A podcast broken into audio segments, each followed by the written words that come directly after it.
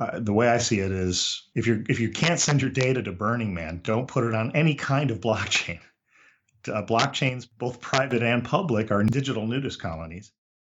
I'm Tor Bair from Enigma, and welcome to Decentralize This.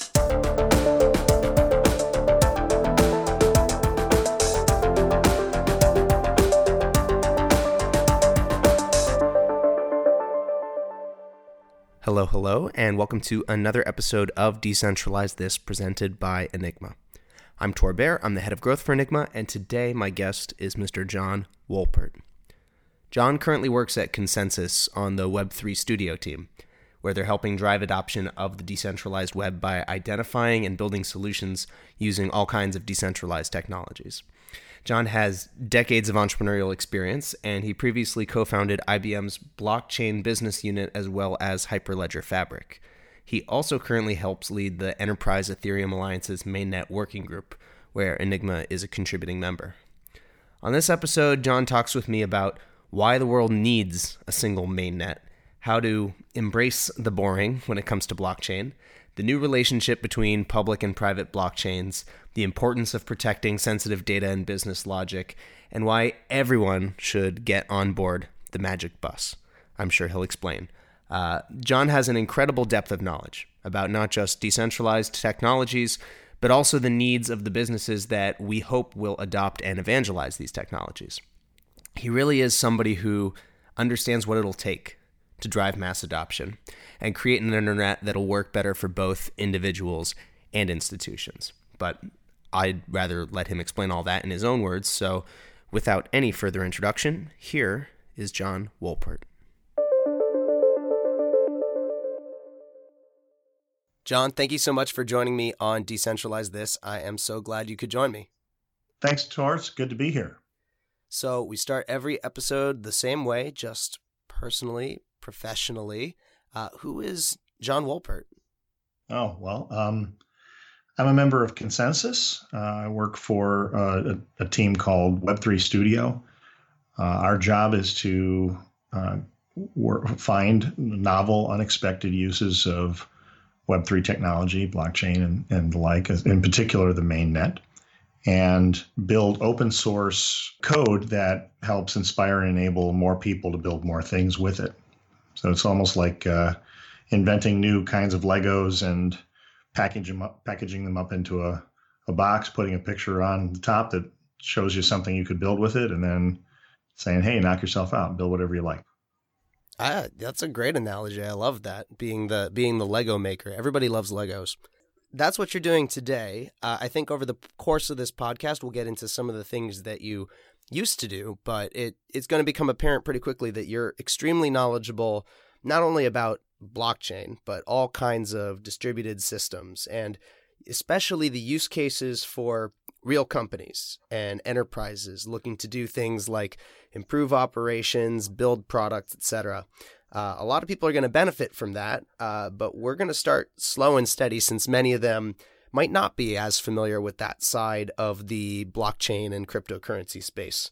So, maybe first and foremost, I want to run a phrase by you that I hear all the time now, which is blockchain, not Bitcoin. And there's people who say that the only appropriate use case for blockchains is Bitcoin. But then there's people on the other side who are saying the technology has promise, but Bitcoin is doomed. So I think that's a false choice, really. But where where do you personally fall on that question? What what's really interesting here? I guess I position myself, my you know what I spend my time. You know, there's an old saying, uh, "Pay attention to what you pay attention to," and what I pay attention to is uh, fixing or upgrading or evolving the internet, and um, in particular, you know, we we we need a stateful um, component to the internet to to do some things we'd like to do, and we don't have one. Uh, we need you know any distributed system, any set of machines that need to syncopate, need to work together, and not make a mess. Need to have a common frame of reference. Have to have something, some other state machine that can um, help all, all the other machines coordinate.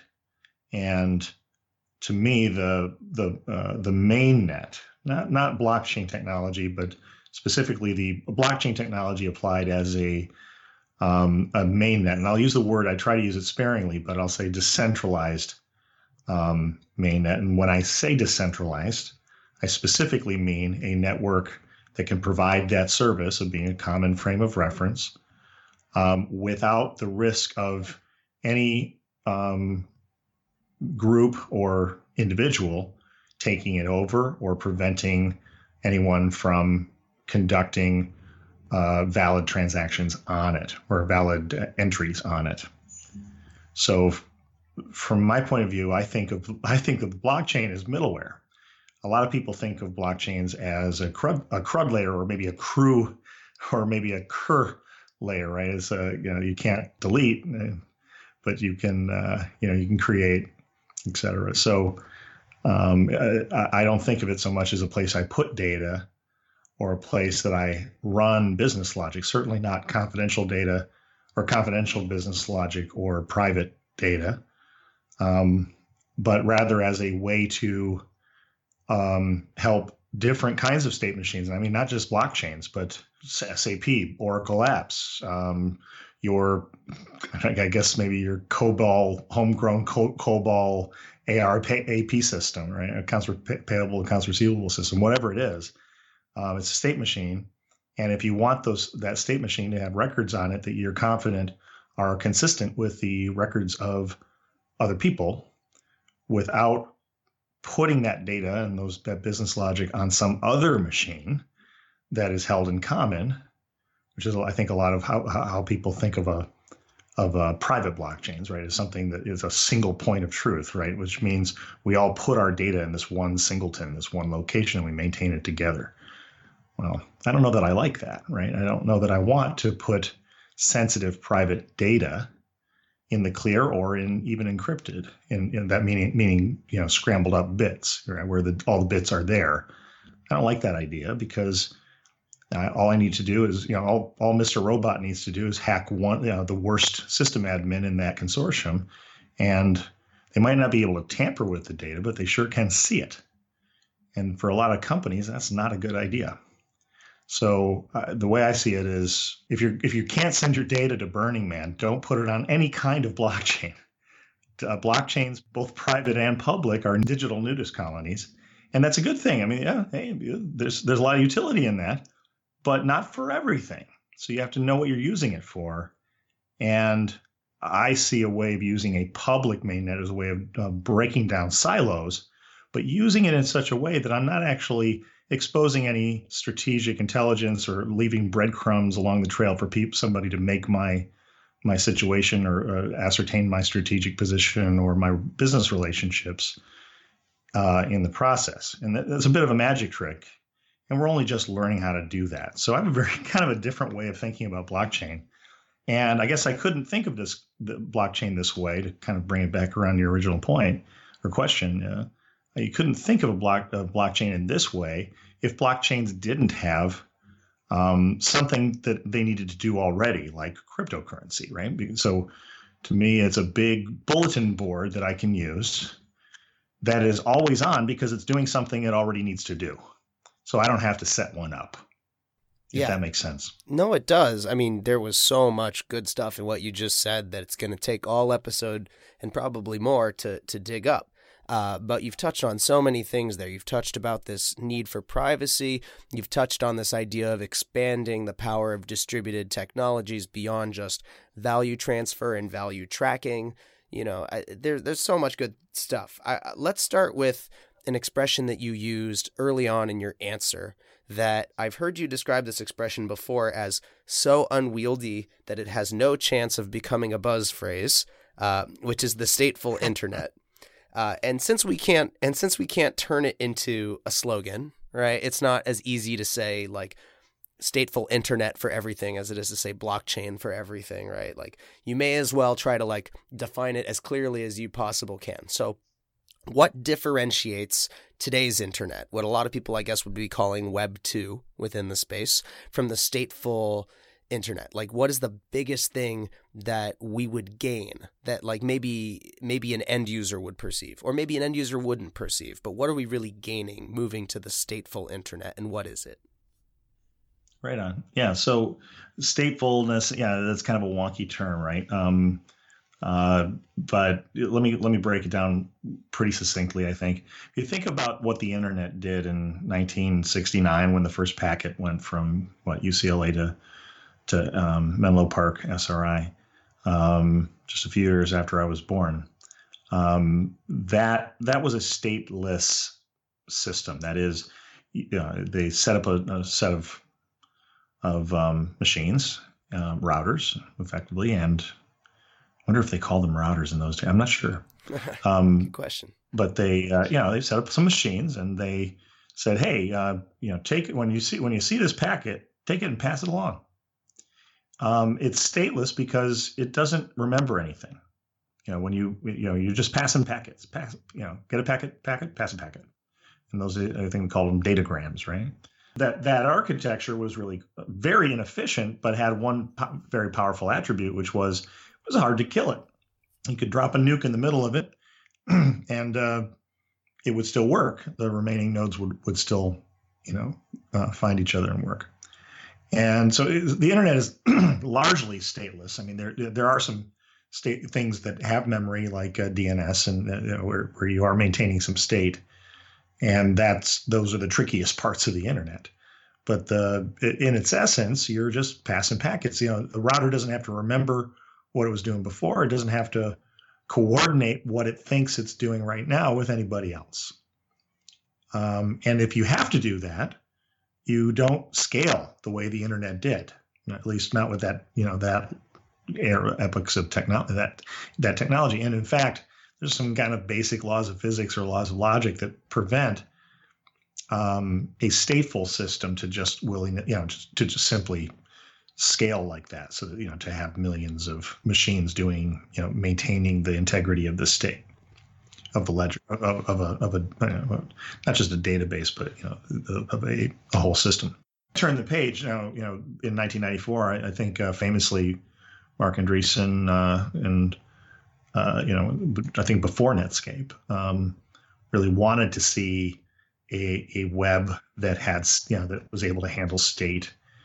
And if you'd had that, you wouldn't almost wouldn't need uh, web crawlers to do search. You wouldn't need to have to crawl the whole web to backsolve all the links and do search, right? Or do, uh, do or do page rank algorithms and that sort of thing. But yeah, we just you know we just didn't have a way of doing that scalably at the time. So no state. Consequently, you have to, you know, when you start doing interesting applications that require state, like, you know, and require memory, require business logic that requires memory, um, you wind up um, relying upon uh, providers of storage, mem- you know, memory, um, and compute, and they become Google and Facebook and and other uh, other companies.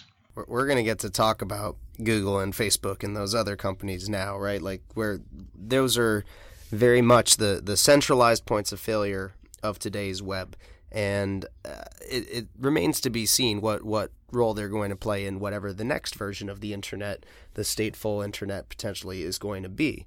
Uh, before we yes, get there, in fairness to them, we should say that they're also the centralized enablers of all the stuff we like to do. Uh, so thank you, all you guys, for doing that. we, are now privileged enough to be able to uh, um, be dissatisfied with that. Right. right. So, like many us, things, like many things in capitalism, like their success kind of sowed the seeds potentially of the of their own disruption.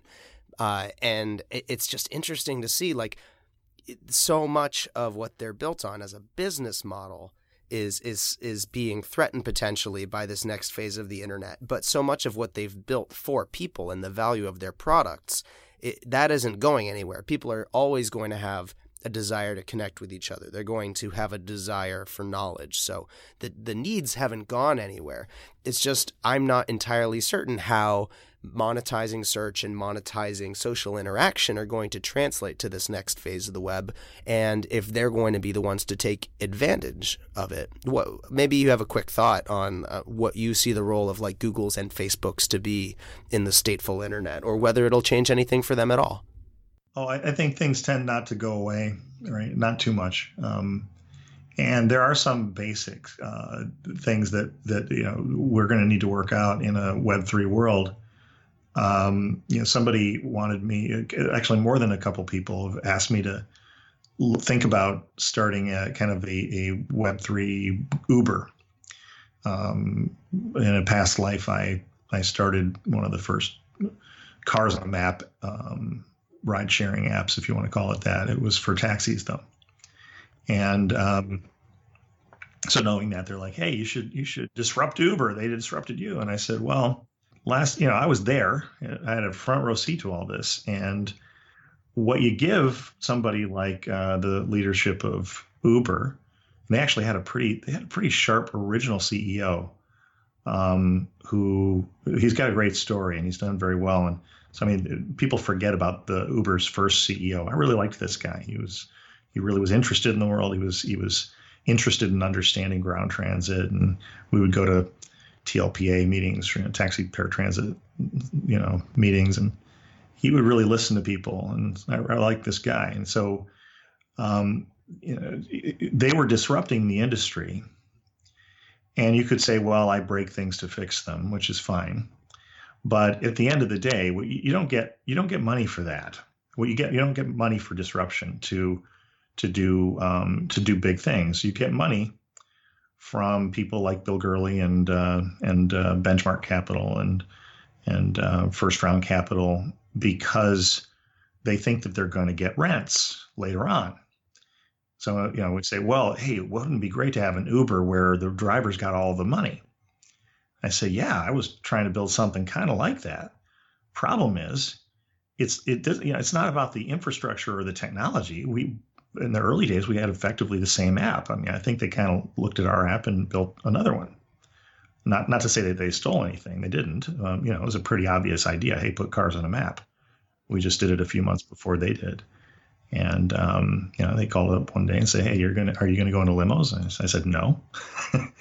we got all these taxi drivers, and they said, "Okay, thanks," and off they went what they what they were successful at was getting everybody to say the word Uber at the same time. That costs billion of dollars. It's you know building a two-sided or multi-sided market is expensive.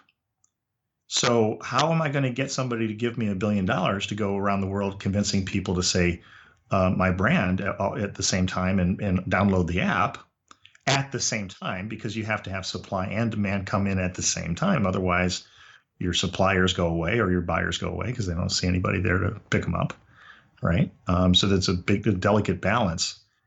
And uh, you know, long story long, um, I, I, I think that it's not enough to just say, oh well, we're going to take that same functionality and put it on a decentralized system and give all the money to the drivers. I'd like nothing better. Um, but you see my conundrum. Yeah, you've gotten right to the heart of an issue that we've touched, I think, on this podcast previously, but you have a very uh, different path to approaching the question from some other people. We've had some people on this podcast who are trying to use decentralized technologies to disrupt incumbents, but the the question there is always is decentralization even like a competitive advantage or is it more of a hindrance? Like it's it's really hard to build decentralized technologies especially if you're doing it like at the application layer and then you also have to build a market. This comes up with like blockchain based uh, yeah. gaming. Like it's hard to build a good game and now you got to do it on the blockchain?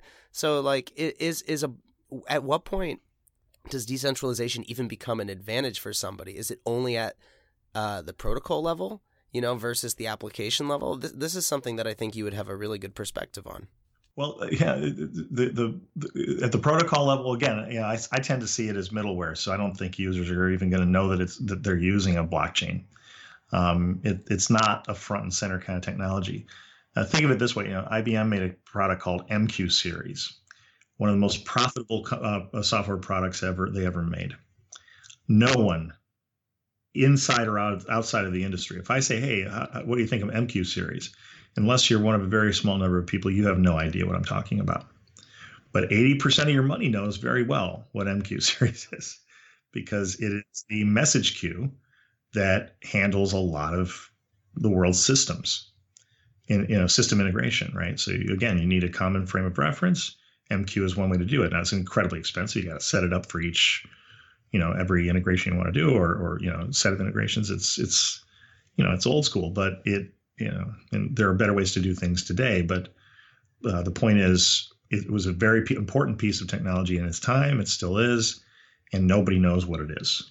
So I I, I say blockchain embrace the boring should be the uh, the movie slug title for 2020 and beyond. Right. right. See that, and that's the slogan, right? Like stateful internet is what we're building, and embrace the boring as the call to action. And and forgive me if we don't get a billion users. That packet passing, if you think of if you reduce the internet to, it's kind of boring sounding, but I don't know. We did some exciting things with it, right? And, and, and people are like, oh, I'm gonna, I need. Well, how do you sell the blockchain? I'm like, well, how do you sell the internet? tell you what. How do you? How about you sell books using the internet to do it better? right. So focus on your business and what you need to do what you need to to to build that business. And and and i think you'll always be true. Speaking of businesses so part of your background we haven't really touched on is you know you you were a co-founder of hyperledger you built ibm's blockchain business and now it seems like you, we were talking about private blockchains right? And maybe those aren't the answer after all. So what what's your take on that? Like do, do you believe that private blockchains have value today or will have value in the future? And and how is this how is this uh, coming into play relative to your focus today on the mainnet initiative?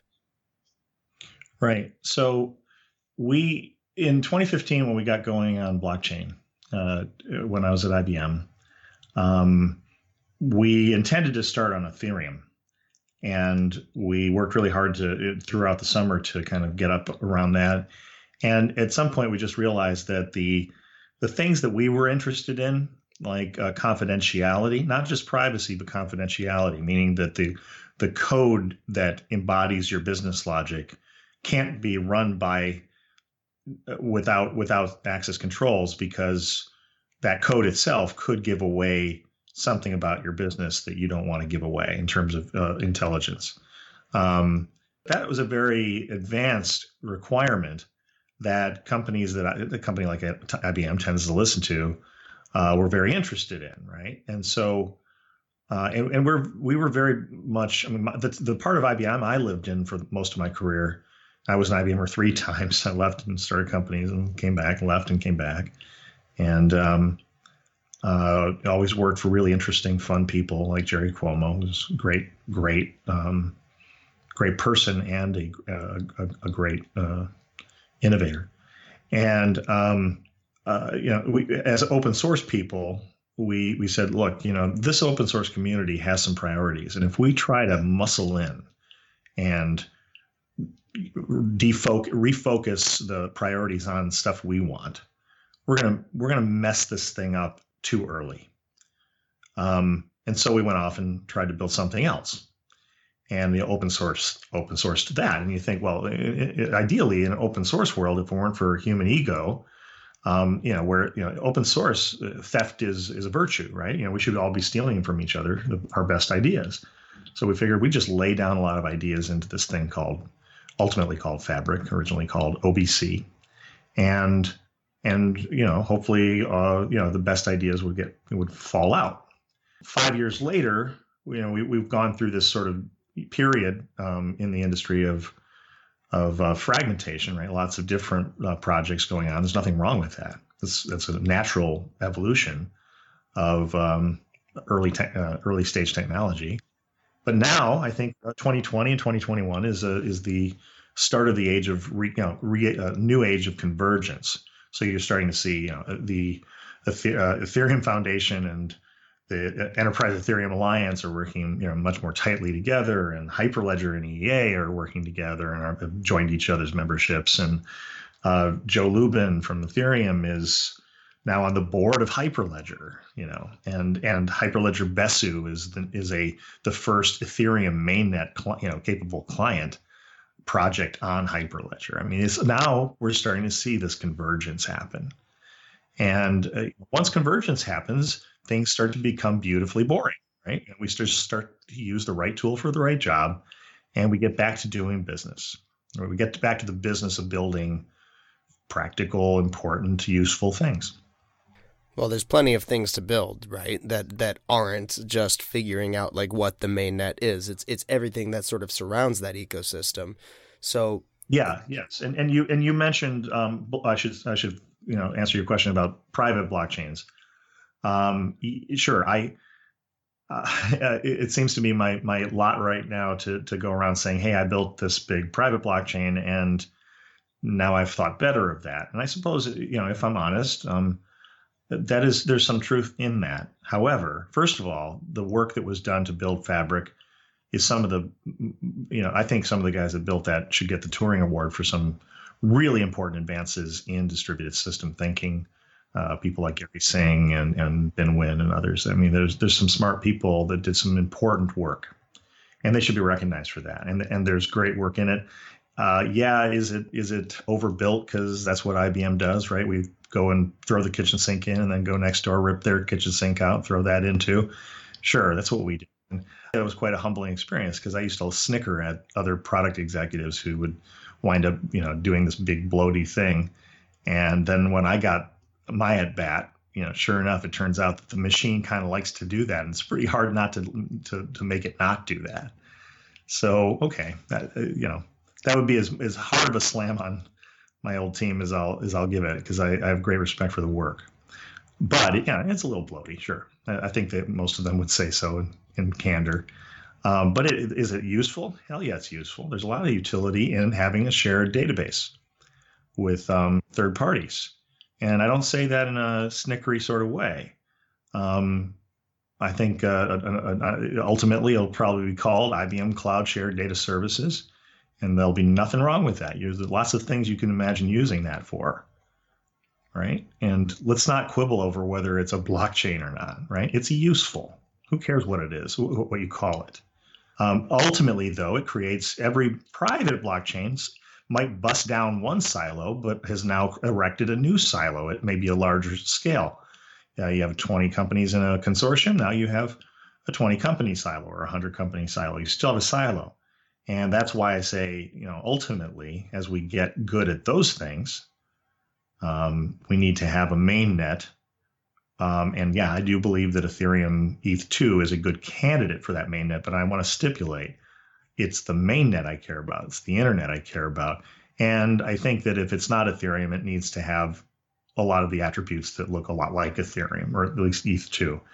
But I want to say it that way, right? I'm not a I'm not in the can for Ethereum so much as I am in the can for this set of attributes for a main net, a common frame of reference at the let's not say at the top of the pyramid. It's actually at the tr- bottom of the trench. It's the most boring thing you need in a stateful internet. You know, just need this kind of slow, doesn't have to be particularly fast, uh, slow common frame of reference that is the ultimate sort of notary of notaries of notaries, um, or the uh, you know the binding agent or you know the thing that you use to make sure that you don't have race conditions and non-determinism and and uh, deadlocks and such right? Uh, you need a common frame of reference. It's a basic law of physics for distributed systems.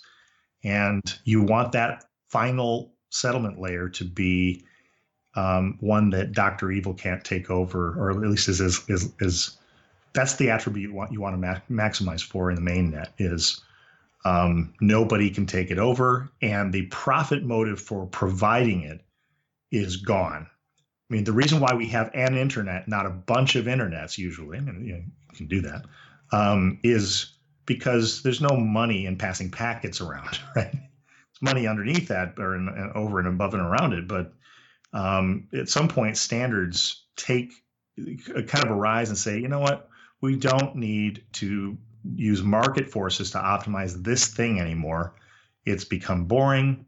It's become something that is much where where we it's much better if it's a public good commons and let's take the profit motive away from it so that a bunch of different providers don't try to balkanize the the user base uh, to get their little slice of it out and i think that's what i think i think of mainnet would you say that the sort of like internet versus intranet comparison that I hear thrown around for mainnets versus this ecosystem of private blockchains.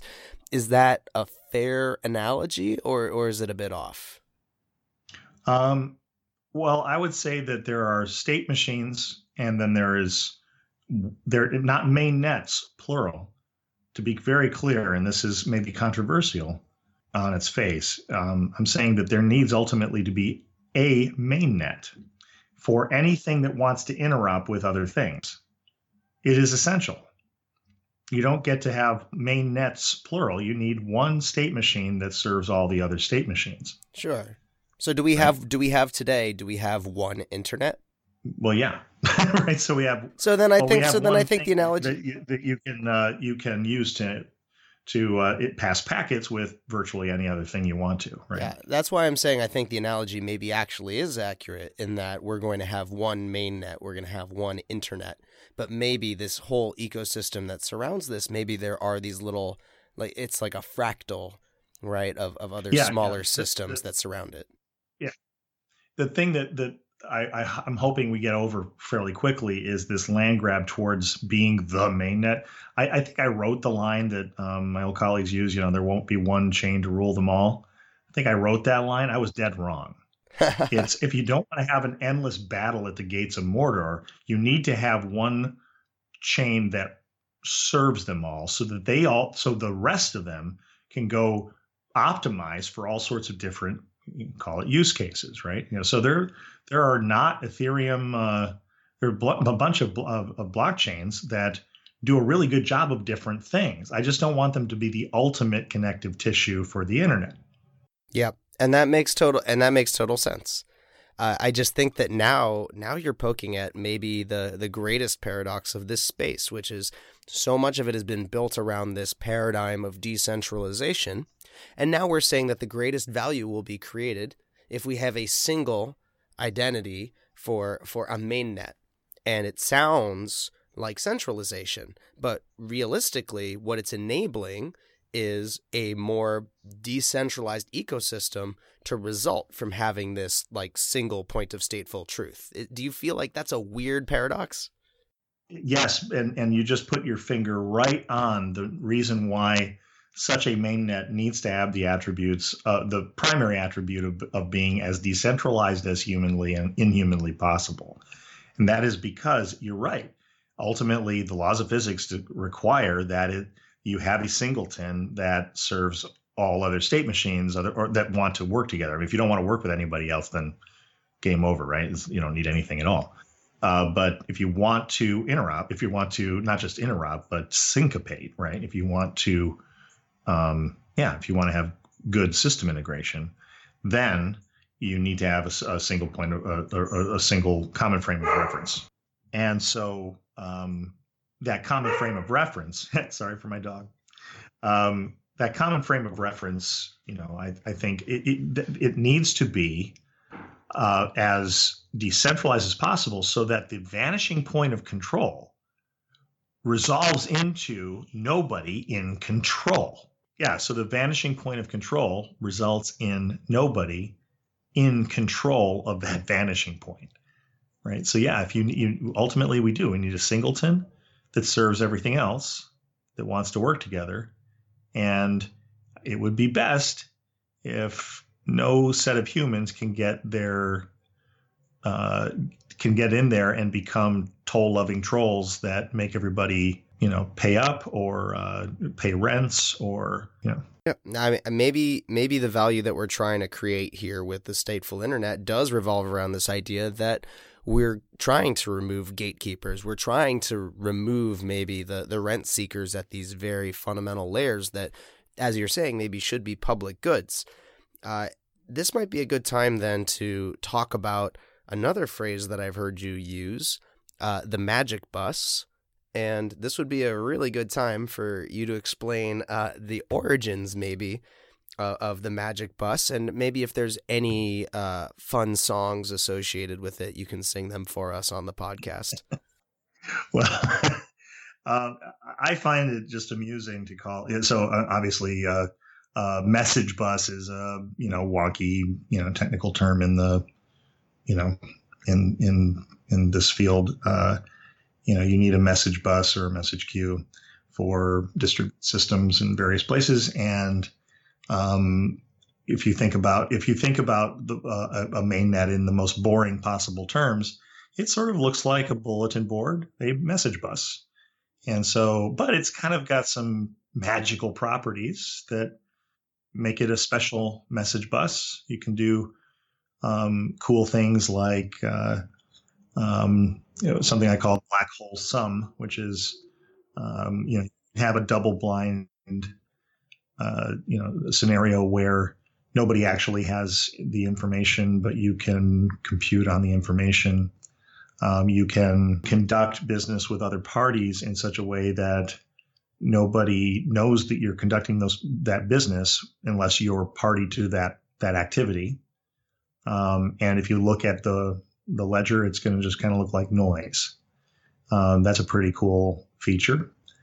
Um, and there's others and that, that uh, variety of people are working on. And yeah, we, you know, the, the, the, uh, Enterprise Ethereum Alliance has a, a, working group now called the Main Net Working Group, which is a joint uh, work with um, the Ethereum Foundation, which is the first time I think that those two organizations have worked on a working group together or supported it.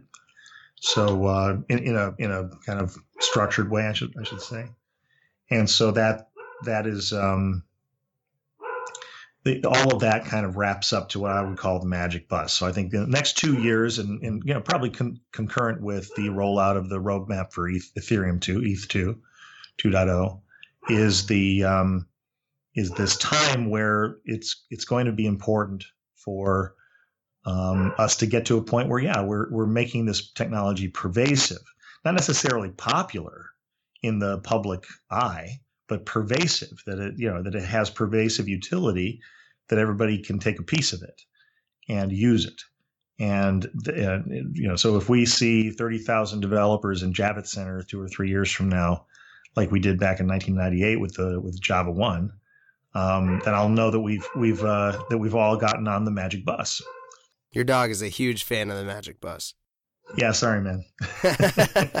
well, your enthusiasm for it is is infectious, right? And a lot of the things that you're talking about, right, being able to do sort of distributed computations and protecting the data in use, or being able to protect the sensitive business logic. They're obviously things that I think a lot about in my day job, but it's clear based on everything we're discussing that ultimately this is the value that's being created in all of this. And the value for end users is going to be created maybe not by direct interactions with blockchains themselves but interacting with the ecosystems that the mainnet whatever it is is is going to enable.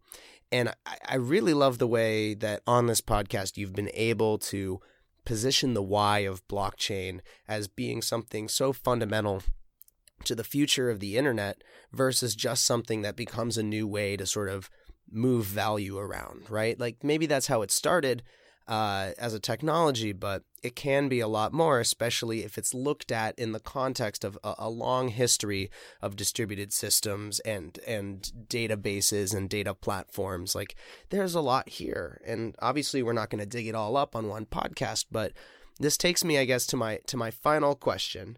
Um, one of my recent guests was Andreas Antonopoulos, and he is an amazing educator, an amazing speaker, especially talking about blockchains, especially talking about open blockchains and public blockchains. And we spoke quite a bit about uh, Libra in particular, uh, which is essentially, if you if you look at how it was described, sort of a consortium blockchain with known validators. And Andreas expressed a great deal of skepticism about Libra as as well as skepticism about its backers. And I've seen you talk a bit before about how companies are potentially concerned with decentralization and pseudonymity on the Ethereum mainnet, for example, and how that all affects its perceived reliability or, or their willingness to adopt it. So, what do you think when you look at the future of Ethereum, when you look at the future of maybe Libra with known validators? You know, what what is really the key to mass adoption here? Maybe speaking from like the perspective of the enterprises who are going to be adopting these technologies, adopting a mainnet, this idea of a single mainnet. Like, wh- where does Libra play in all of this? How is it helping us frame the problem better, knowing that this is essentially what people are perceiving as an alternative to the Ethereum mainnet? I, I would say that uh, I don't have a, real view on on um, any um, application of blockchain. And I would say that um, sometimes because we build these full um, uh, uh, uh, top to bottom stacks uh, for an application. And we say, hey, here's the protocol, here's the underlying every all layers are there, custom built for this one application, right? That was Bitcoin to begin with, right? That was uh, a fully integrated thing, and not for nothing, by the way. Fabric was originally, you know what? Fabric was called Fabric. We named it Fabric because we wanted to say this is not supposed to become a platform. Now it kind of did because humans, but it was supposed to be a fabric. And I remember, you know, be, be, being very emphatic to say, uh, with people when we were starting it up to say, it's a fabric. A fabric means, you know, it's not trying to define the whole thing. It's, it's, you know, it's not even the consensus layer. It might be the, the way consensus, uh, uh, you know, uh, components um, con- connect to the base layer, right? So I used to say, if you could build Ethereum or Bitcoin in half the time using Fabric, then we did our job now, it, it didn't become that. It became more than that. There's no question. But that's why it was called Fabric. That and the fact that one of the DevOps team uh, just named the repo Fabric, which I, I love that story because like, there was no marketing involved. Like, just, guy in DevOps just everybody started calling it Fabric, and that was literally what happened. Um, so I, you know, I don't have a view on any particular application, right? Um, mm-hmm. But I would say that there's no there's no reason there can't be a world where the application of somebody's currency scheme, or and I don't mean scheme. Uh, I lived a lot of years in, in Australia, and scheme doesn't mean the same thing as it does here. Um, you know, a, a, format or uh, idea or concept. Um, uh, you know, scheme sounds kind of pejorative. I'm not trying to say that it is. Um, yeah, the, uh, the, the, there's no reason that that isn't in fact the application, the coal face of the user experience, or the maybe one step back from the user experience, but it's still going to need a common frame of reference to inter- to work with other state machines. Do you see? And and I I should think again that the thing I want in that final common frame of reference is is the is the nth a maximization of decentralization and and specifically the resistance to any given set of humans to take it over and either change history or prevent action, uh, valid actions. It makes total sense to me. Uh, I think you've done a very good job on this podcast explaining things in very non tribal terms. So maybe you have some advice for people who are navigating this industry right now, who are trying to build, who maybe have your same long term perspective, but are running up against these sort of again false choices between we can either have this or we can have that. We can only have bitcoin and nothing else. We can only have ethereum but not libra.